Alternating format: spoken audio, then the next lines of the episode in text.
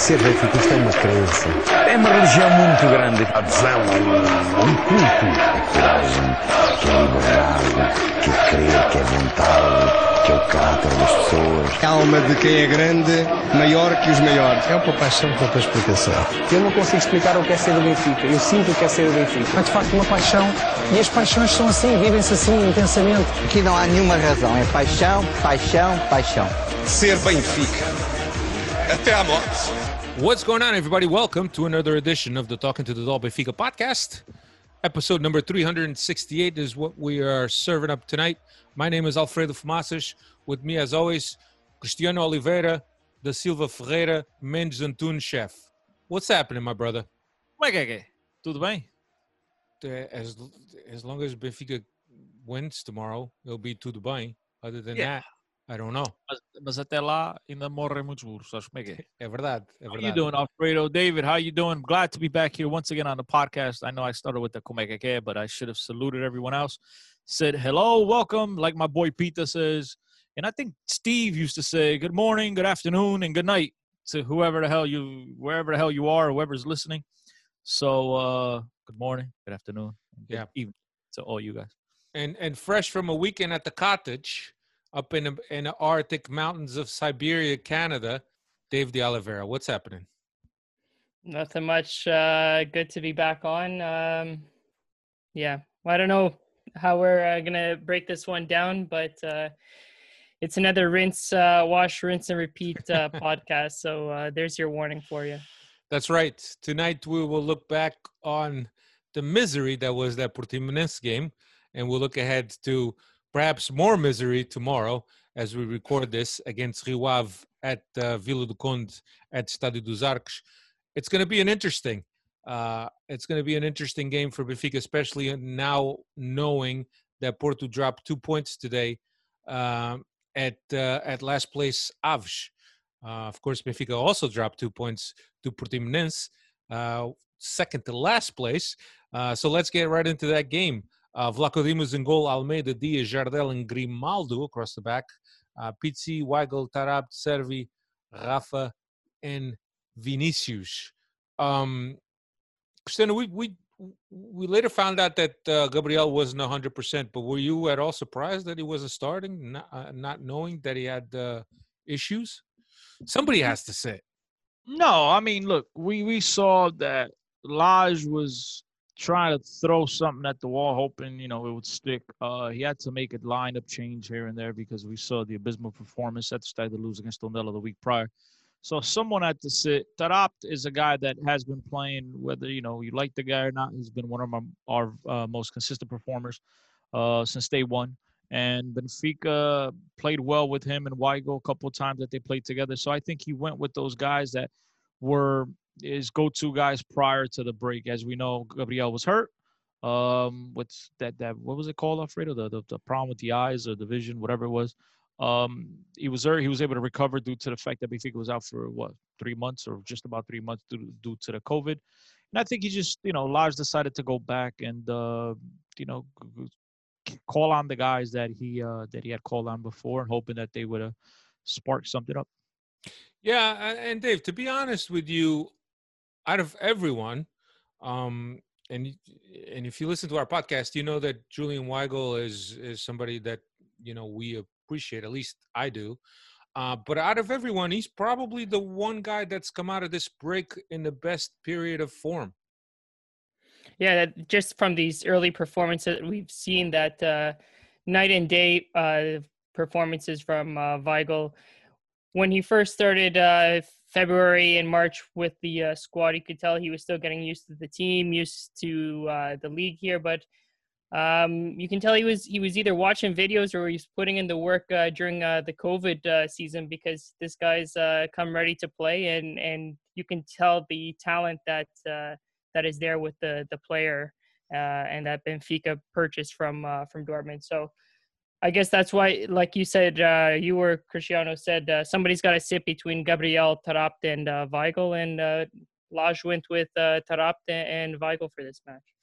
Yeah, and and Cristiano, um, there there's been some talk on um, Weigl and the way that Lage has him playing Uh, and there was some some folks, and I, I, I tend to kind of swing that way, that uh, was somewhat restricting uh, as to what Weigl could do.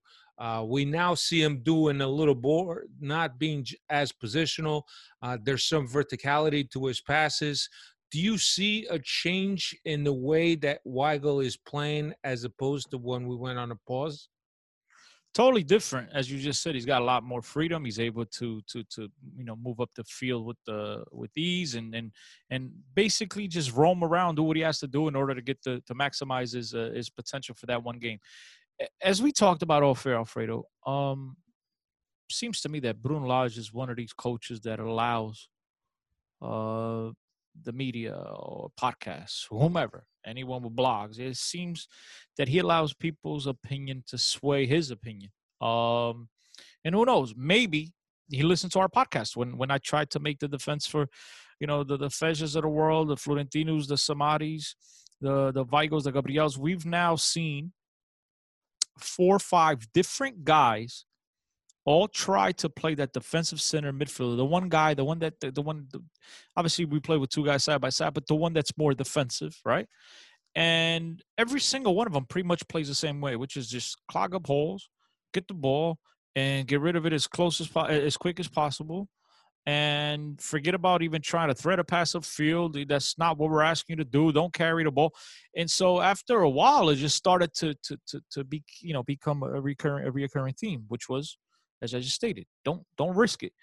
And maybe Lage listened to us, and now during the break, he, allowed, he decided to allow Weigl to have a little bit more freedom, and he told him, you know what, we're gonna take the shackles off of you, and uh, uh, we're in such desperate need. One win in ten games.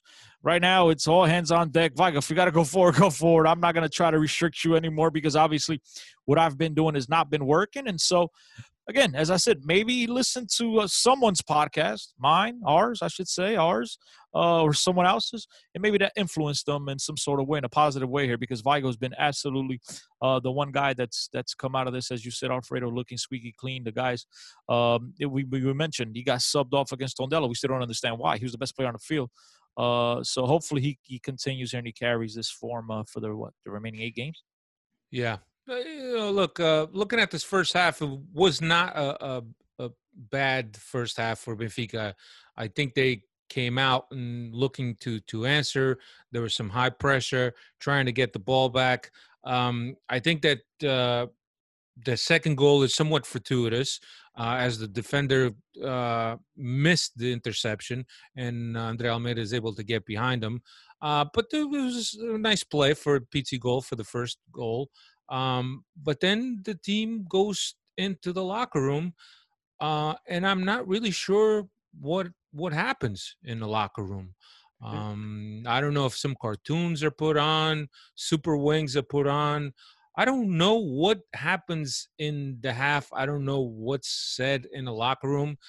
The point is that when the team comes out for for the second half, and we've seen this time and time again this season, uh, and this also goes back to the Rui Vitoria days. It's just it's a totally different team. It's it's like the guys that were playing uh, stayed on, in a locker room, and and there's imposters dressed up as Benfica players uh, that come out on the field. Um, I have a hard a hard time figuring out what's going on. I'm I'm, I'm laughing because I, normally I'm the guy that's out here with the sharp knife trying to cut everyone to pieces. And Alfredo, like you're you're ready to go, bro. You brought your your shotgun, you your knife, and it's like we're gonna skip over the very little. I mean, it wasn't much, but they they you know they did some good things in the first half, uh, and I can't believe that I, I'm laughing because I can't believe I'm the one that's trying to put a positive spin on things here in the first half because I got plenty to say about halftime in the second half. But you know, uh, uh I'm just surprised. And Alfredo, like, yeah, they scored two goals. Cool. Let's get the knife out and let's chop this dude up to pieces. No, because That's all I- the the thing is that um, I'm seeing things in in Bruno Lage that really remind me of of the the months on end that we suffered with Rui Vitoria, uh, that we saw no end in sight. The problem with Lage is that Rui Vitoria used to be ugly, but at least he used to get the results. With Lage, he can't even get the results. Uh, never mind playing an attractive style of, of football. Uh, and I just think at this point that Lage is out of his depth. And if he got fired tomorrow, I wouldn't lose any sleep over it. Wasn't it on last week's podcast where I went off on a tangent? We're talking about, look, Alfredo, neither one of us has, and uh, Dave, neither one of us has coaching badges. But yeah, we could identify what's going. I think it was. I think it was just a week ago that we said this, and then just fast forward maybe five, six days later, and we go into a game, into Portimonense, a game that in the first half, nothing spectacular by any stretch of imagination, but enough, enough to have a nice, comfortable 2 nothing lead going into the halftime. At no point did you ever think, you know what? You better count your blessings because here in the second half, bro, your ass is going to be tight as you know because we're not going to be able to breathe. We're not going to be able to get out of our own half. And that's, I mean, we, none of us could, even when even when Paulo Sergio, which I believe is his name, the head coach yeah. from Portimonense, was making his two substitutions coming out of the locker room to start a second. Not even then. I, I thought these two guys, I'm like, two kids are going to get some playing time, you know, against Benfica is good experience. They absolutely turned the game around. And again, we hate to sound repetitive. We hate to be negative, but it's just repeat, man. Rinse and repeat what we say. And just how in the world is it possible that Benfica has a comfortable lead going into the half and teams with way lesser. I mean, caliber play, forget about it. They, are not even on the same planet, the players on team. Maybe one or two. But besides that, the rest of the guys don't belong on the field with the rest of the Benfica uh, the team. This is a team that's fighting for relegation, a team that has the least amount of goals in uh, uh in the Campeonato, I believe. So I think the average the, the yeah, least amount of goals. 17, 17 goals scored up until this game. I think they averaged like two point, whatever it was a point or point six, whatever it was. I think it was point six, whatever. It was like the worst numbers uh, across the board uh, in in in the Liga NOS as far as goals go.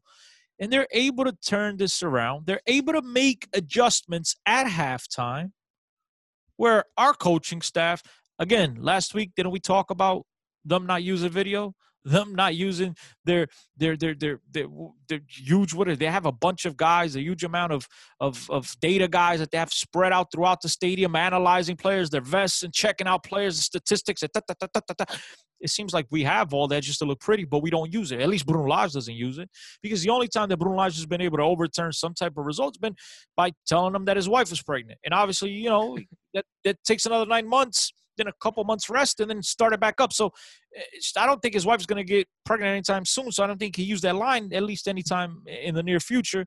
So things are very bleak, man. It just he looks, as you said, Alfredo. He looks like a deer in the headlights. He looks like um whether look he he looks like he doesn't belong. And then the thing is this: you want to defend the guy, uh, and then you listen to the players as Alfredo, you you talked about this right away last week, post game press conference that Almeida comes out and he says, "Well, you know, we do everything that's asked of us. We do exactly what the coaching staff wants to." That's, I mean, if that's not throwing the coaching staff under the bus, I don't know what is. And so he's either not getting the message across to the players. The players have tuned him off, which means he's got to go, or he is not able to make these adjustments that we talk about. He's not able to identify these adjustments, the, the little changes that you have to make, like the Paulo said, just with a bunch of burros going up against, you know, in a, in a horse race uh, against a bunch of horses. And he's not able to identify that. So therefore, he's not caliber for Benfica. He's got to go. We thank you for everything you've done. Appreciate your, you know, getting us the championship back last year and, and having that tremendous turnaround. Thank you. But my man, it's it's not working out it's not working out. And I, and I could keep going, Alfredo, but I want to let you guys jump in because there's so much more I got to say about this, and I, and I will get it. But you know, I've been talking now for what ten minutes. It seems like. Let you guys jump in, and then and then I'll hop back in. So there's a stat there. Uh, Benfica started off the first 20 minutes of the second half with only 27% possession, right? So right there, uh, you want to talk about halftime talks or halftime uh, adjustment adjustments looks like they they made no adjustments and just uh, decided to sit back and uh, think that they could just uh, hold on to this lead. But 27% possession within the first 20 minutes of the second half, and Portimonense finished the uh, the match with 53% uh, possession, 53 against uh, Benfica's 47% possession. So night and day second half compared to the first half from this performance from Benfica. Dave, is it safe to say that Bruno Lage has probably been outcoached by the majority of the coaches in Liga NOS? Yeah, I, that's very safe to say it, and I think we can uh, give all the credits to uh, Sergio Conceição, who probably gave him a template to uh, to go by, and then these co- these other coaches in the league uh, have also made their own adjustments. It, it's just mind-boggling that these other these other co- coaches from these smaller clubs in Portugal are able to to see the uh, Benfica's weaknesses and flaws and make the adjustments to uh, attack those weaknesses. But yet we're still here. Um, same coach. I, I, really feel like we're talking about Vitoria again. That's the, the very scary part. But um, yeah, two back-to-back coaches where it seems like we're we're getting outcoached uh, within our own league. We're not even talking about Champions League, Europa League. We're talking about our own Portuguese league here where the Monkush, Monkush yeah league. the Monkush yeah like we used to call them Monkush but now we struggle against these uh, same Monkush so very uh very scary uh, times here.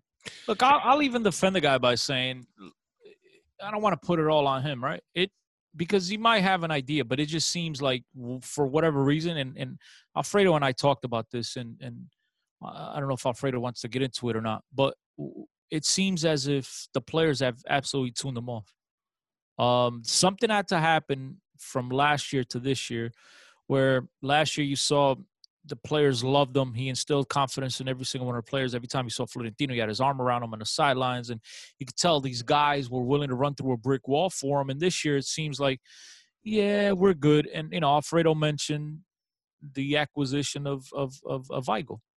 Um, that maybe that that changed the locker room. Alfredo, get get into that a little bit. Yeah, look, I I think that there's uh, there's a, a, a, definite turning point in the season, uh, and I believe that it coincides with uh, Julian Weigl's uh, arrival. Uh, right, so um, Cristiano has spent some time with the team, um, probably uh, closer than anyone of us uh, when they were here. Cristiano knows from observing that there's certain clicks within the team uh, of guys that hang out together, guys that get along better than others. Um, and and some of the core of those guys is Pizzi, Ruben uh, Almeida, all guys that well, especially Almeida's got captain status.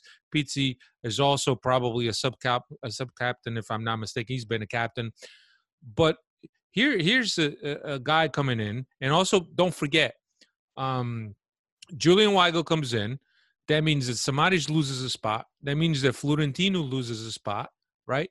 So Samaris holding the importance that he has in the locker room with Julian Weigl's arrival, he goes moves further down on a pecking order. How does that sit with some of these leaders of the locker room, some of these pillars? And and that's that's what I'm trying to to figure out and put together. But it does seem that there's a, a turning point in the season that coincides with Weigl's arrival? Look, we saw last year Benfica was overturned the seven point deficit due to uh, the infusion of the young players. Not just also. the young players, not just you're you're right, but not just those. More more precisely, Florentino and Samaris when they were inserted into the lineup, the team took off from there, and it seems like from the beginning of the season, those guys weren't really counted on, and that might have rubbed some people the wrong way. Like, wait a minute, these guys, we we we help you know give you this this this big name, this this next new big thing. You know, you got our good friend uh Vaquero Felipe, you know, writing freaking poems for this guy eh, due to the hard work of these guys that are still here. Now you're not even looking at these guys as an option. And then, right, Weigl comes in, and now, like Alfredo said, now these guys start losing places. Now all of a sudden, you're not even going from being convocado, being on a bench. Now you're you're straight in the in in in the in the stands. You're not even dressing. You're not even stepping on the field. So I think, look, man, there might be something to that. It just seems like the players have absolutely tuned them off. You saw the performances last year going into the, Dragon, losing 1-0 early on and then overturning the score, coming away with a 2 to 1 victory and, and overtaking the lead and then never uh, relinquishing the lead again for the rest of the season. Uh, you saw the phenomenal performance, the youngest team ever, Benfica, I think it might have been um, the youngest team they've ever uh, fielded, going into Istanbul and beating, uh, what was it, Galatasaray on the road? Uh, Yeah. With such a tremendous young lineup. And so, you know, they made the nice run uh, in the Europa League against uh, Frankfurt. And then obviously, second game, I don't know what that'll happen, is as, as if they were told, you know, forget it, don't even attempt to play here. But fact of the matter is that he had some nice results. It seemed like we had some confidence. It seemed like he knew what he was doing. All of a sudden, he looks absolutely lost. So, uh, look, I know there's some people that are listening. They're going to be like, you know, come on, give the guy a break. Look what he's done. You know, if he was bad, we wouldn't overturn the seven point lead last year. You're right. So, therefore, Alfredo, I'm sticking with the the players have tuned them off. I just think Yeah. he's lost the locker room.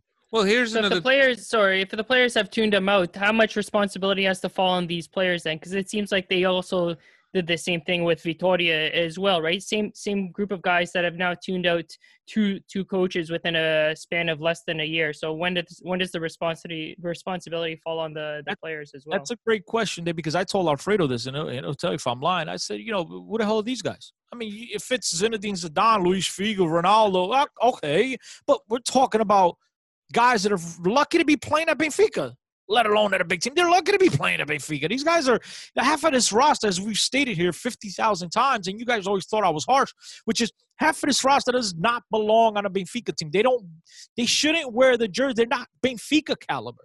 And everybody always thought I was crazy. But these guys, the, the audacity to think that there's, you know, that they could just run coaches out. Yes, that that rubs me the wrong way as well, Dave. So yeah, hun- agree. It's like the the the the madmen are running the asylum, right? Rather than the other way around.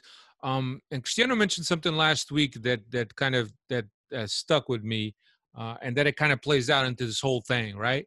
Um, l- last year, uh, at the end, uh, there was a lot of public um, statements by the players after they won the championship saying, "Oh, we never doubted ourselves. You know, the the value was always here."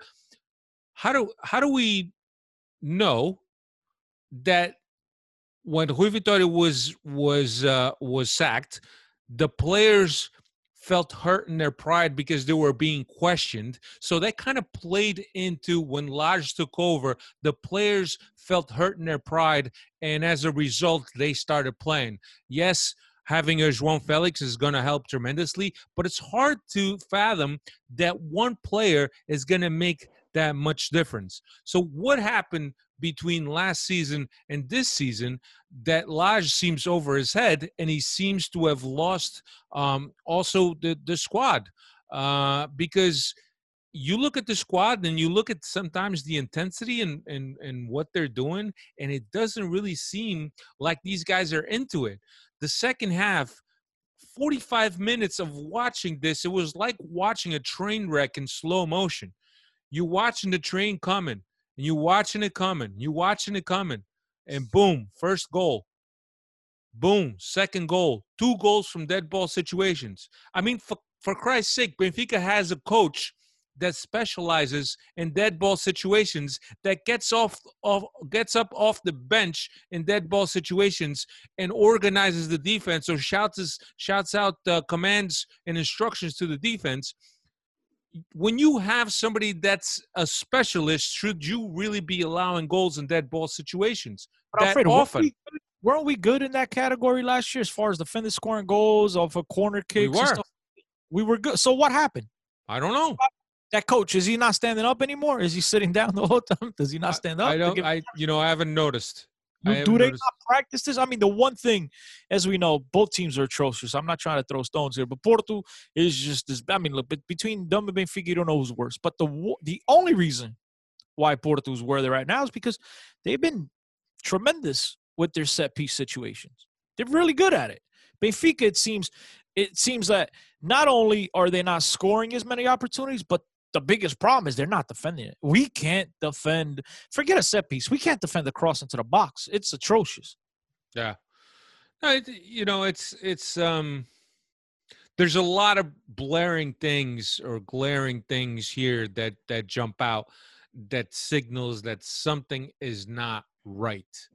Um, and uh, you know, I, I've been at this long enough. I've seen Benfica go through coaches. I've seen these periods, and it certainly is something that I've seen this movie before. Um, and and this championship, this is a hold my beer championship because uh, when Benfica's bad, Porto's like hold my beer. When Porto's bad, Benfica hold my beer, and it's just it's just one of the worst played championships that I've ever seen um, throughout the history of me following Portuguese football, which has been a lot. Um, I understand that COVID and this pause didn't help, but certainly, even up to the pause, it's been pretty bad. If Benfica had been as consistent as they were before the winter break, we could have been celebrating the championship much like Bayern uh, is celebrating it tonight.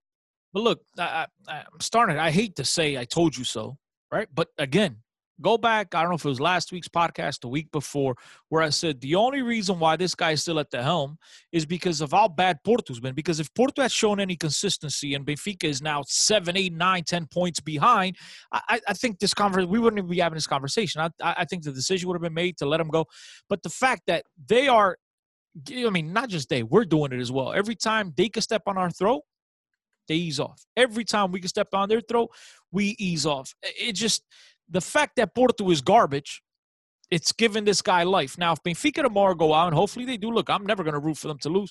But if they go out, then they're tied at points, and then and then there's seven games after that, and and you know whatever, anything can happen. Obviously, we've seen, but Benfica's not out of it by any stretch of imagination. Now, imagine, which hopefully is the case, he's able to hold on, and Benfica's able to squeak out this championship. He's coming back next year. And then we'll be having these same conversations again next year.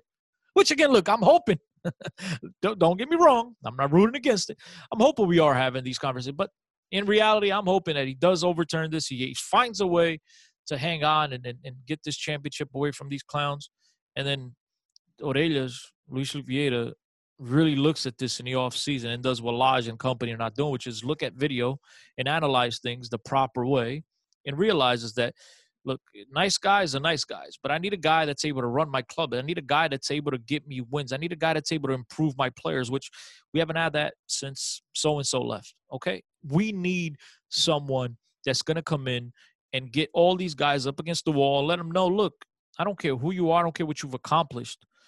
On my team, the people who struggle, the, the people who put in the work are the guys that are going to win.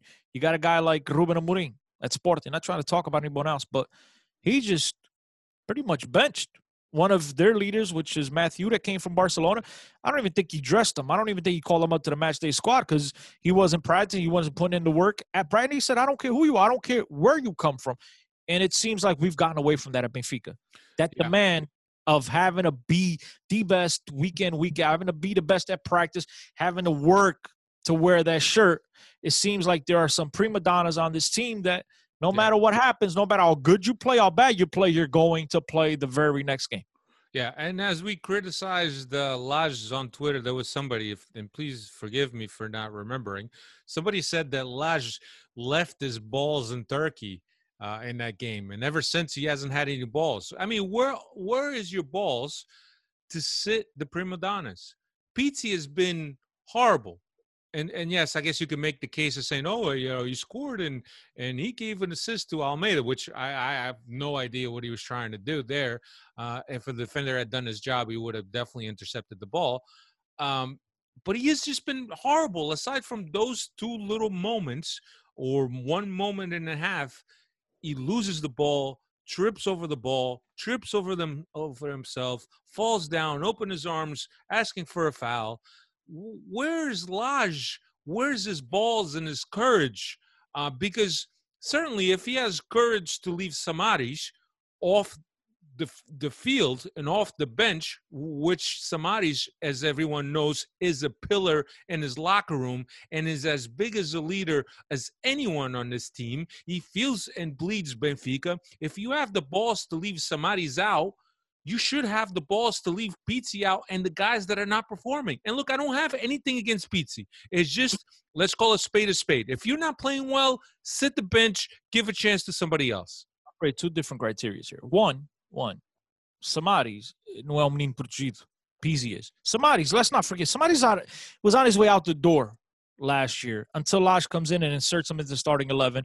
And then even it went all the way to the end for him to renew his contract. I mean, he wasn't, like I said, no um menino. Pizzi is. Pizzi is, you know, national team player. He's the guy that shows up for the photos. He's a pretty boy. He knows that his spot is is reserved. Somebody's on the other hand, that wasn't the case. And I think they were pretty happy. They were content, not happy, but they were content with him walking out the door until he showed how important he was.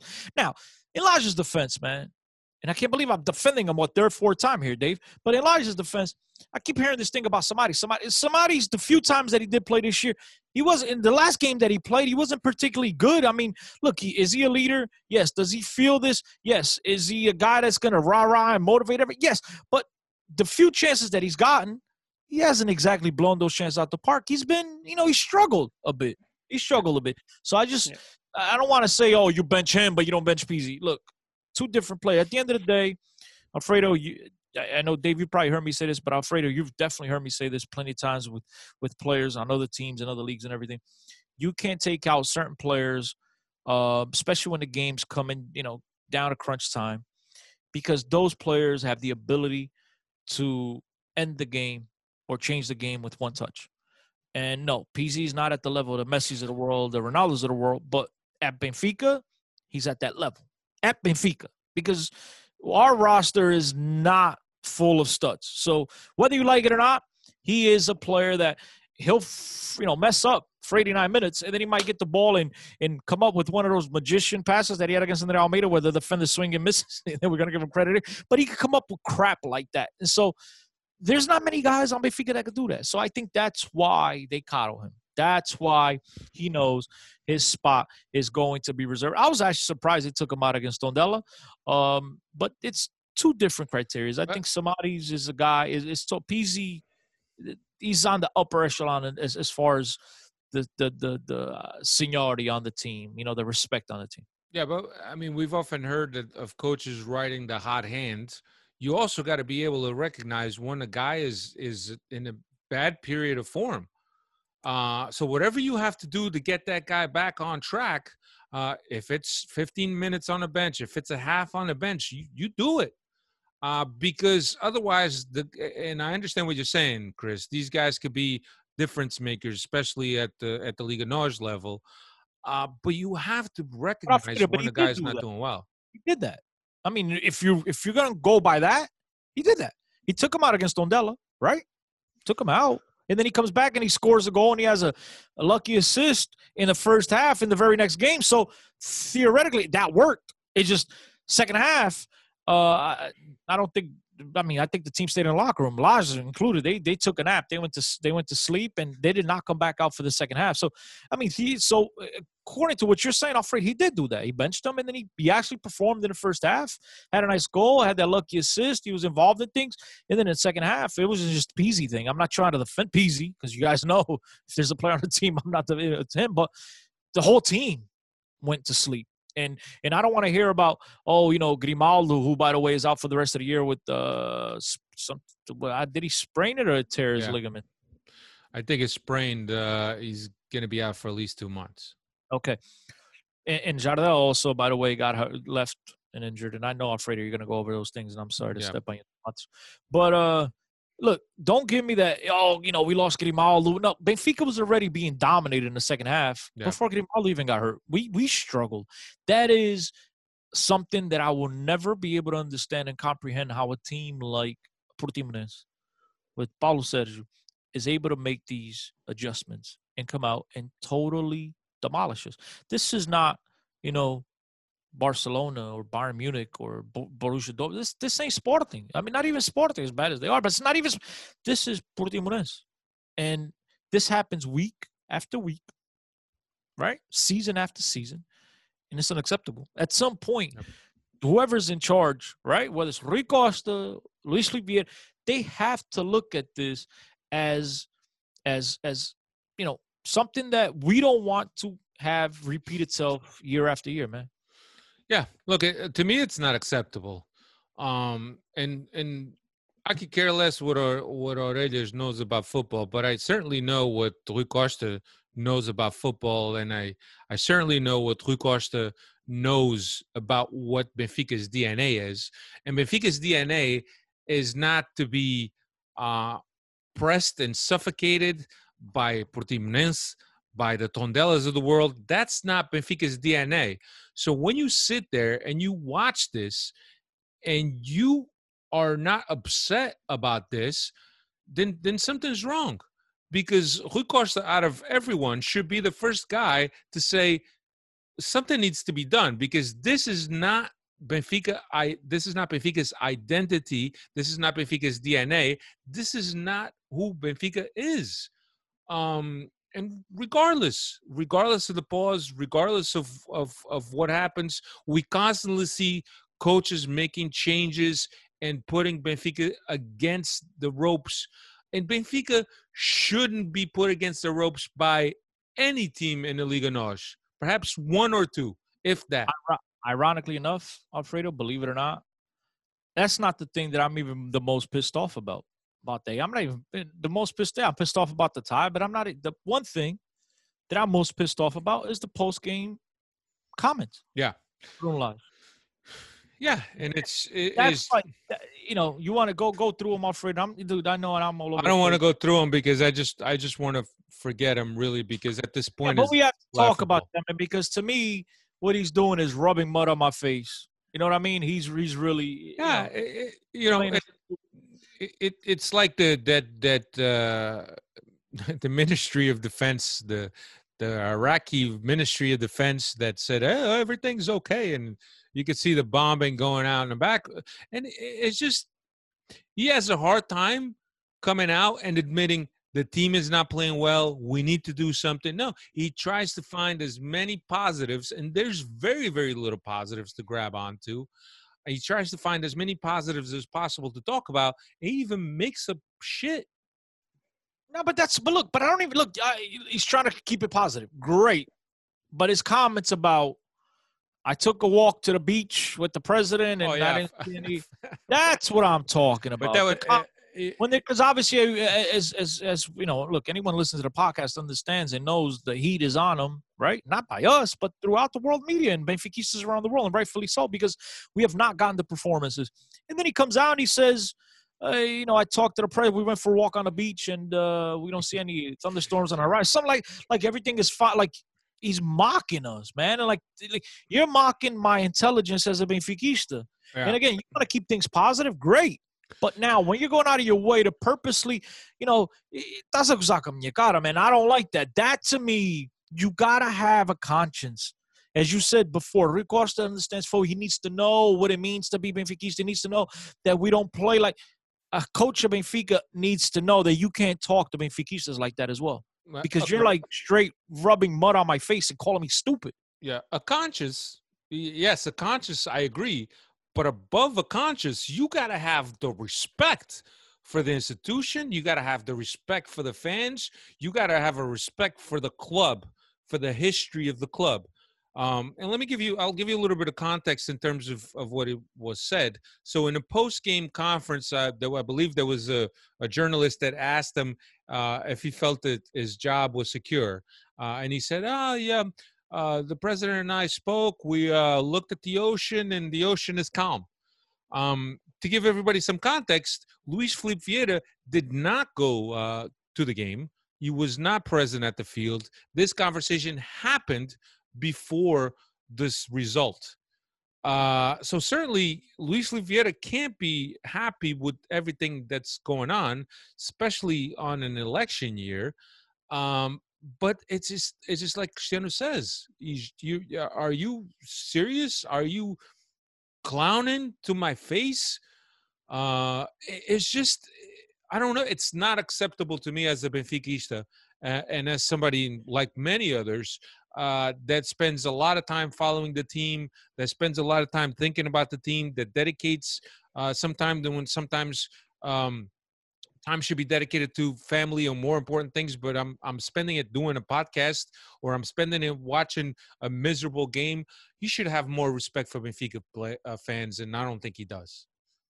Dave what, what what do you think man? What do you think of all this thing?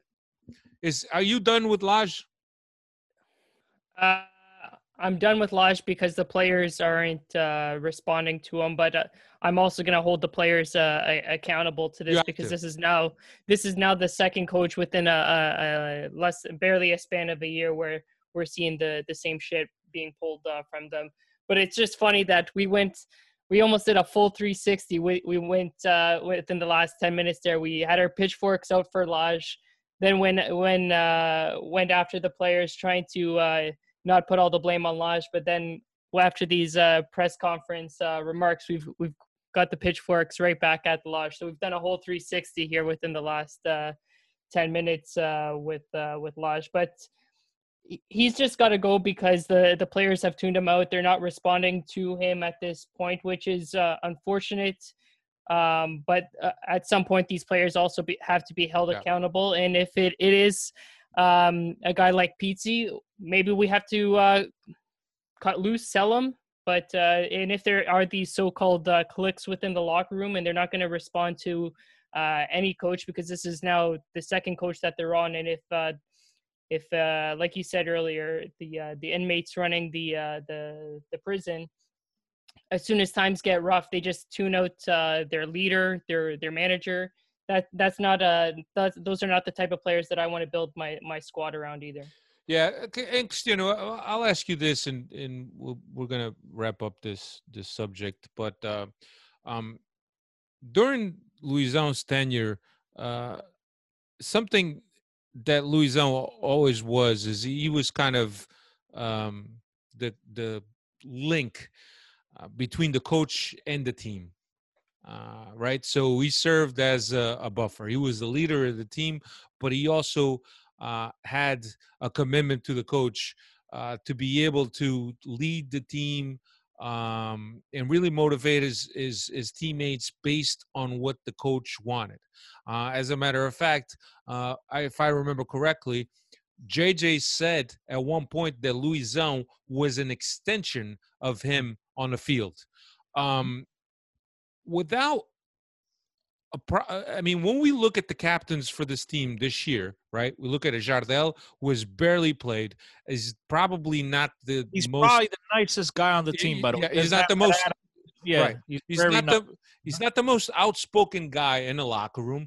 Then you have Almeida, okay, and Almeida is really. Uh, I don't know if he's a leader. He's just been at Benfica. He has a long tenure at Benfica. Um, but when your captain, right, comes out in a press conference and says, well, we did what was asked of us. Your own captain is saying this. So instead of instead of acting like uh, uh, uh, the link between the coach and the team, he's he's clearly stating that there's a divide there between the players and the coach. Exactly. Instead of instead of accepting responsibility, right. he's deflating it. He's like, "Oh, whoops, we we're doing everything we right. can." And look, Jardel is deep. I'm telling you, you, you see him in some games, and he's flying, throwing elbows, and he's getting his head in there and chopped up, and he's got bandages. He looks like a warrior, but he's nice guy, soft spoken. You know, he might yeah. have to raise his voice when he has, but again, he doesn't play a lot lately because of injury, soft spoken, so he's not the guy to go to. Almeida's the type of guy that the kids from the Seixal, he does have their ear, but the rest of the guys, this Fero weeks in a row, the guys that come from the outside looking at this guy like, come on, man, how are you even here? and they're, you know. so, I mean, the one guy, there's two guys potentially is Pizzi because of where he's done in the Portuguese national team, and then Ruben because of the heart and soul that he plays with. But Ruben is a youngster too, so I, it's it's a. I, I look. I'm afraid to answer you. I think it's on this team. It's more of a Pizzi, but Pizzi is you know type of guy that's going to look out for himself when he has to. It seems like. Well, would you say that Samaris has the type of personality to be a leader? Uh, so absolutely, he does. Yeah, he does. And look, I told you, I, I told you when I when I spent the, you know, I spent the time I did with them, I told you that he was the guy that it seems like that the team was, you know, Luizão was there at the time as well. Eh, but it seemed like Samaris was the guy that the team gathered around and You know, he's giving everybody the pep talks. And again, this was I wasn't in the locker room with them all the time, especially when it came to heated stuff. But I got to see the practices, and you know, I was I was in the locker room, and so eh, look, eh, it, it seems like he has the personality, but you have to be playing, and he's not even in the locker room when he's in the stand. Yeah. Well, he's not even he's not even able to get into the players' ears and, and, and that's push. the other thing. The uh the camera cut to where Samaris was, and he's absolutely going out of his freaking mind uh in the stands. He was he was so upset by what he was seeing. And and much like what we were seeing as fans, this this slow motion train wreck uh, that he just cannot believe. Uh, and I think that Benfica is missing a true leader on a field that's going to rally the troops, regardless of whether or not they believe the coach, or regardless or or not there's a disconnect. There should be a leader on the field that rallies the troops and said, "Hey, we're Benfica this is who we are and this is how we behave and this we're not going to let Portimonense we're not going to let Tondela step all over us because we're light years above them. And it it seems to me that you're missing a player on this team and even on the field that could be that type of person uh, to rally the, the the players around despite the the disconnect with the with the coach but it shouldn't even come to that. It shouldn't even come to we're not going to allow. We're better than Portimonense. We're not going to allow them to step up. It should be we embarrassed ourselves last year. We got one win in nine games. We need to step up. We need to grab this campeonato and take the lead. That's what it shouldn't even. You know what I'm trying to say, Alfred? Yeah. It just seems like there's nobody doing that now. As far as Samaris goes, he's either the biggest Benfiquista in Portugal, or he's a hell of an actor and he deserves an Oscar. Oh, he's he's up there, man. He's up there, and I think like. Uh, last year when they renewed him, I think that a lot of that renewal and the reason to renewal came from uh, the pressure from the fans and the popular outcry for him to renew. Uh, because had he not been the the popular guy that he was, probably would have ended up like. Uh, Do you guys remember? You guys remember what my thoughts were when we renewed him? Dave, do you remember? I, I think I even got into a conversation with it here on Steve because Steve joined us at the beginning of the season, if you if you recall. Well, you're a new man. You don't play him. I, I said, if you're not gonna play him, this was a terrible decision by Benfica because he's in the top ten probably salary wise. And look, I'm nothing against the guy, but if you're not gonna play him, if you made the decision, because remember, it, it was all Florentino and preseason and everything. If you're not gonna play Samaris, why in the hell renew him for another four years? Just makes no sense. And now you see he's not even part of the squad, the day, you know, the, the day squad. He's part of, you know, he's up on the stands, you know. He might make the 22 or whatever it is. He gets called up to the game, but then when it comes to the final 18 or what is it? What do they carry now? They carry another two, right? 20 now? How many do they carry yeah. now to game? They added two because of the extra two sub- substitutions, yeah. right? Yeah. So it's 20. Okay, so he's not even making like he didn't even make the the final 20 last year. I mean, last week. He's in the stands. So look, I like Samaris. I, I think he has something to add to this team. But if he doesn't start playing, eh, you know, soon, this is going to be one of those deals you look back and you wish you would never sign. Dave, um, some stats on this game, uh, and then we could uh, move on to uh, review Rio Ave. Yeah, let me bring these back up here. So, uh, never in Benfica's history have they can uh, had five consecutive draws. Uh, the previous four uh, the previous record was four, and it was in 1964 65. So, uh, and a historically bad uh, record that they've just uh, just uh, occurred this past week. One win, six draws, three defeats in their last ten. I think that stat's been beaten with the by dead horse there. One win in their last six away games.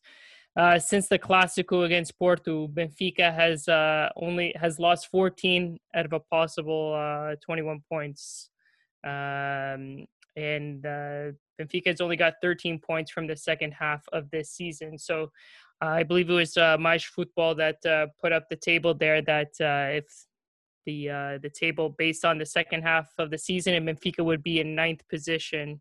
Uh, with 13 points just from the second half of the uh, the season um, this year.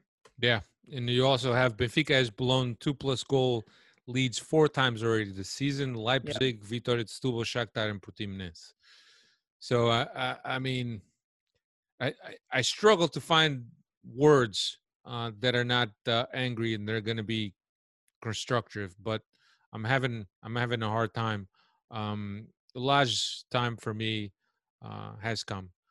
Uh, regardless of whether or not he's he's a, a good coach and and perhaps I'm I'm I'm thinking beyond that, right? Uh, because a good coach should also have a handle on the team, and right now it doesn't look like he has a handle on the team.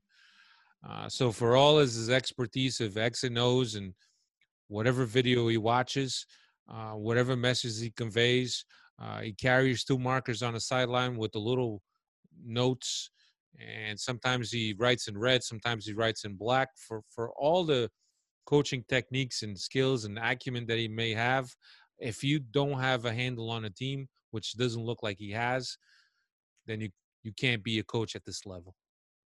Simple. And you want to talk you want to talk about renewals and Samadi's renewal. We renewed him until 2024 as well, and at that time that was the longest uh, extension for uh, a manager in Benfica's history. So he's got his contract until 2024, Lage. Yeah. Anyway, Rio Ave comes up this Wednesday. Uh, that's tomorrow as we record this. 4:15 local. Dave, what's uh, Rio Ave up to this year? Uh, currently in uh, sixth positions uh, with uh, eight wins, or sorry, 11 wins, eight draws, seven losses, uh, led by uh, the man on the barbecue, uh, Carlos uh, Carvalhal. Uh, historically, 46 wins, uh, 11 draws, five losses, and uh, the last 10, eight wins, one draw, one loss. We've And already beat them uh, twice this uh, this season as well. Yeah, Once and- for the uh, the league and the Taça.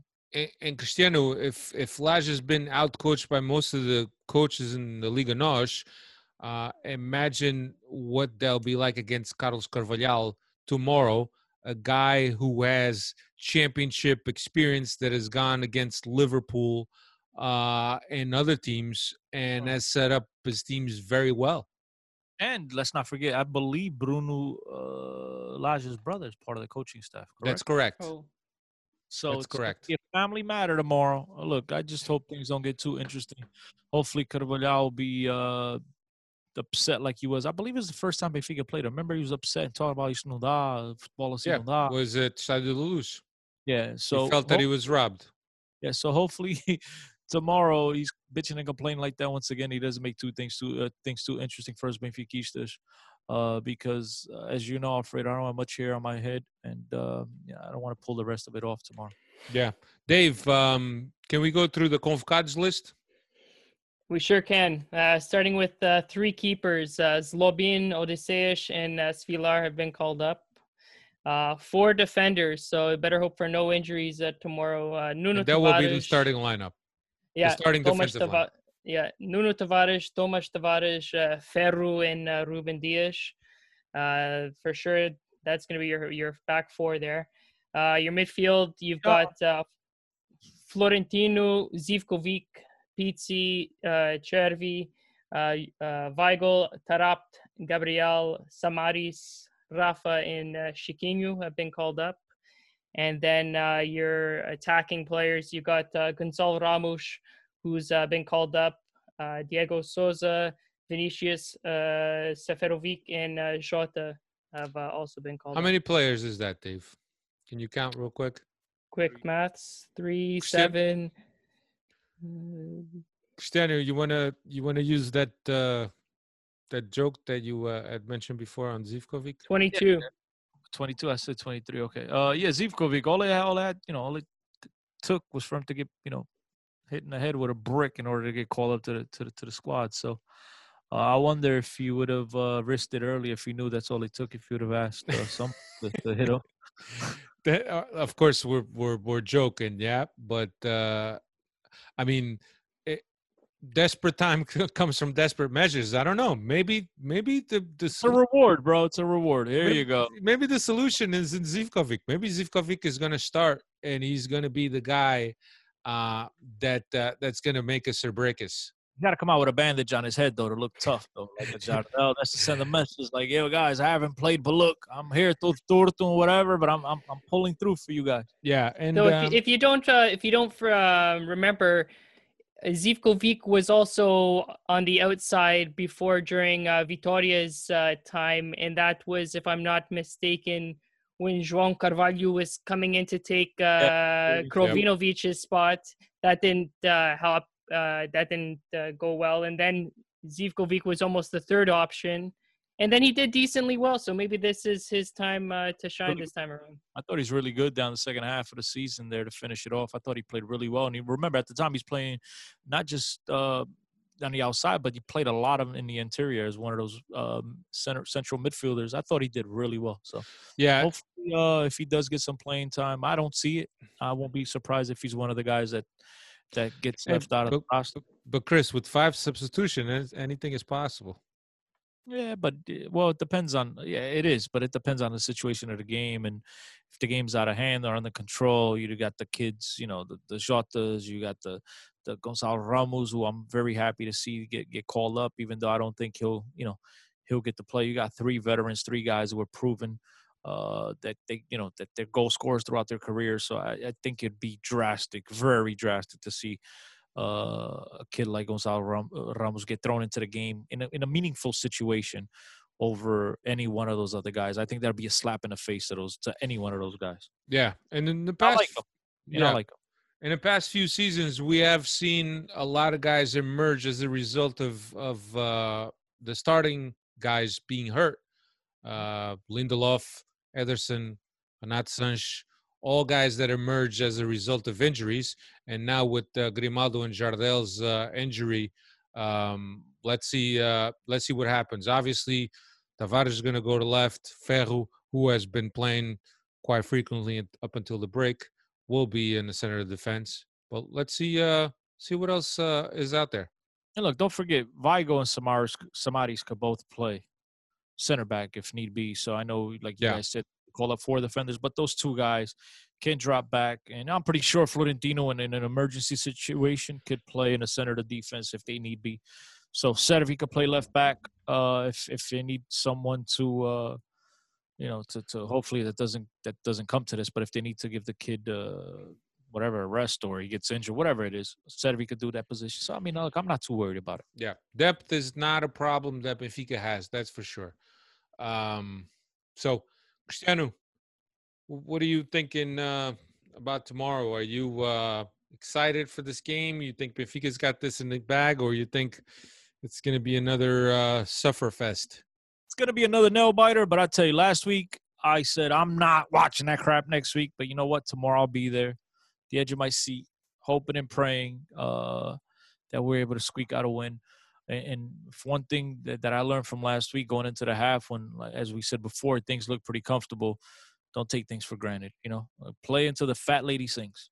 Yeah, Or not Dave. play, but hope and pray. I should say, not play because I'm not hope playing. and pray until the fat Pray lady sings. until the fat lady sings. That's what I meant. Dave, what are you thinking, man?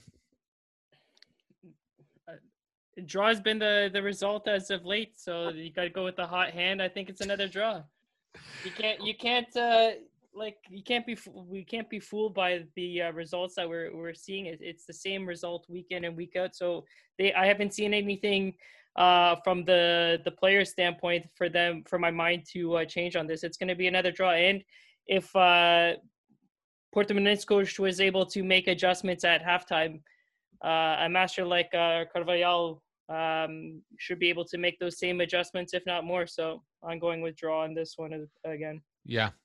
I think this is going to be an extremely difficult uh, game for Benfica, especially if they come out and play the way they have uh, they have been playing these past uh, seven months, whatever it was, since December.